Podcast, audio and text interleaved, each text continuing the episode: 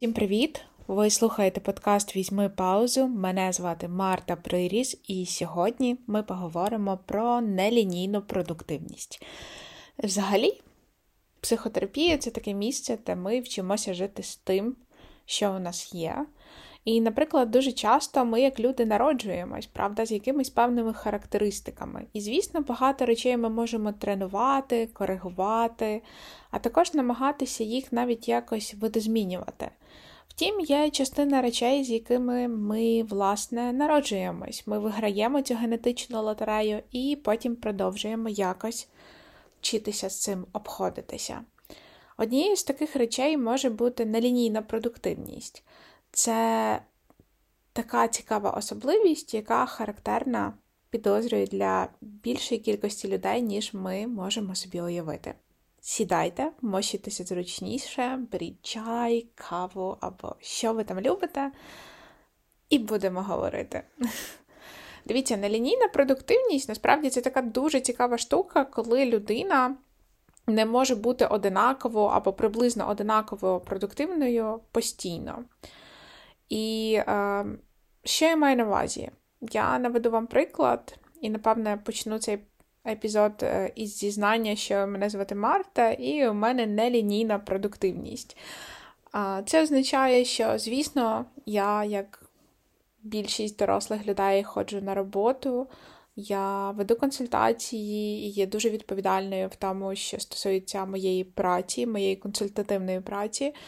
Але те, що стосується моєї творчої праці, книжки, статті, подкаст, проекти, вебінари, що завгодно, де потрібно бути творчою, креативною, де потрібно генерувати ідеї, де потрібно створювати якийсь класний контент, створювати гарний, такий, знаєте, я не знаю, як як це правильно навіть назвати, але створити, по суті, продукт, що би це не було. Епізод подкасту, новий тренінг, нова книга.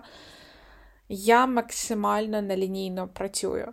Це означає, що я можу не робити якихось речей місяць, а потім сісти і зробити за день а, якийсь проект або записати багато епізодів подкасту, створити багато-багато тем, згенерувати щось дуже круте. І після цього знову. І після цього знову, наприклад, кілька тижнів або навіть місяців не робити нічого, що стосується цього конкретного проекту. Воно звучить, напевне, трошки дивно, тому що коли я вперше почала про це міркувати кілька років тому, я насправді відчувала дуже багато сорому, і мені було дуже незручно. Я злилась на себе, я відчувала дискомфорт. В мене було таке, знаєте, дуже осуджуюче запитання в голові, типу, чому я не можу бути як усі нормальні люди, чому я не можу працювати якось крок за кроком, чому я не можу мати якусь таку рівномірну продуктивність, і чому ці грьобані ідеї з'являються так раптово, і вони захоплюють мене, і я мушу або йти за ними, або, наприклад, не реалізовувати їх зовсім.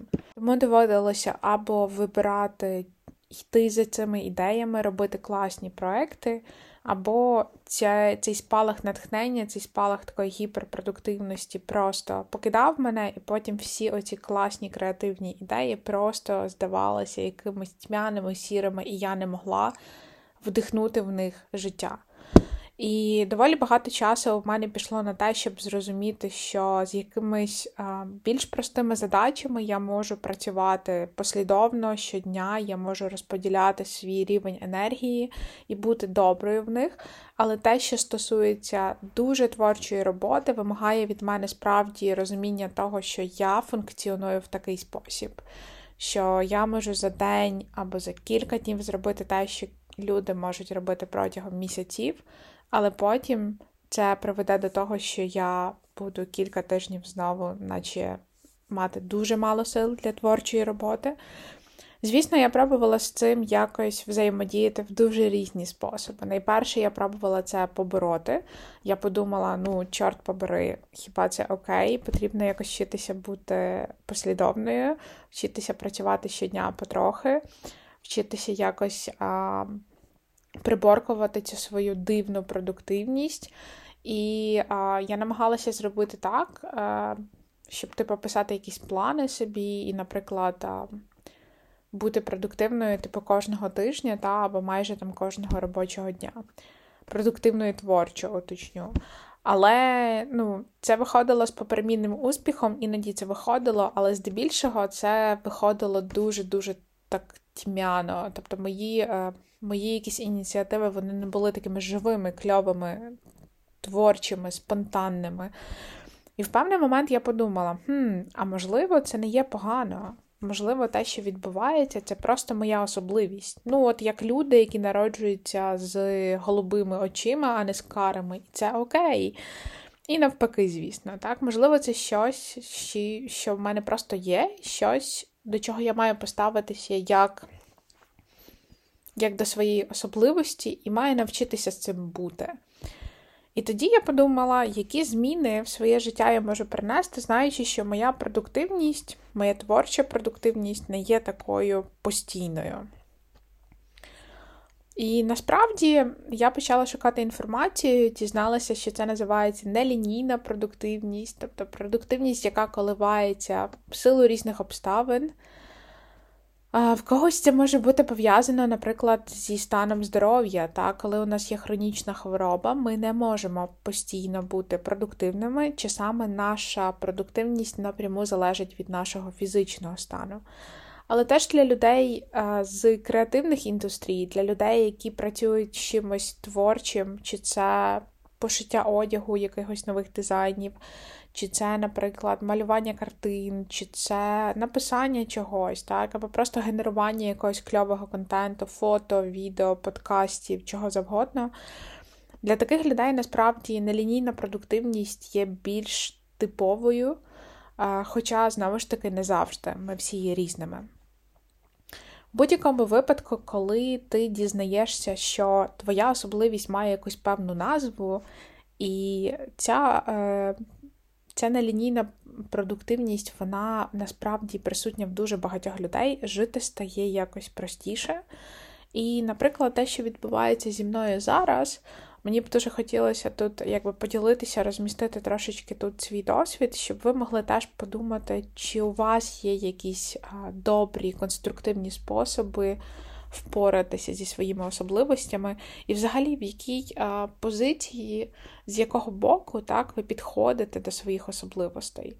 Тому що, як ви можете помітити, з мого шляху це був такий шлях від неприйняття, осуду, критики до розуміння, що, типа, it's fine, так, це окей. ну, не можу я записувати подкаст кожного тижня. Ну, окей, буду це робити раз на кілька тижнів, але буду це робити пачкою. Буду записувати епізоди на хвилі.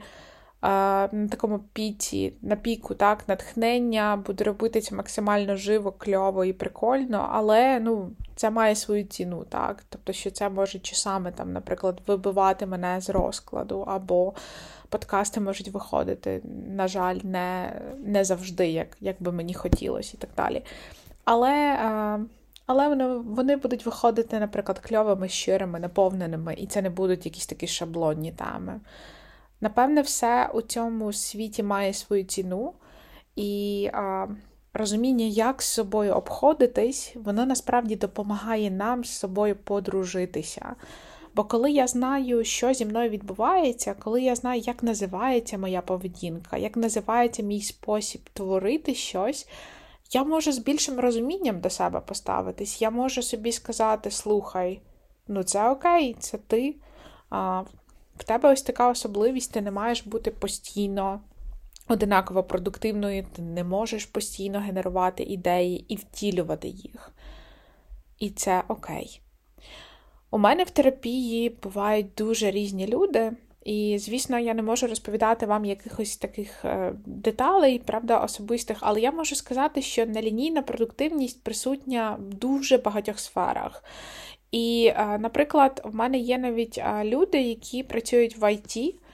Або працюють на керівних посадах, і вони теж дуже часто зізнаються, що вони відчувають, що є такі дні, коли в них є пікова продуктивність. І те, що я помітила, це люди все ж таки е, в певний період життя приходять до того, до чого я в певний момент прийшла, так? Прийняти цю особливість і використати її собі на користь.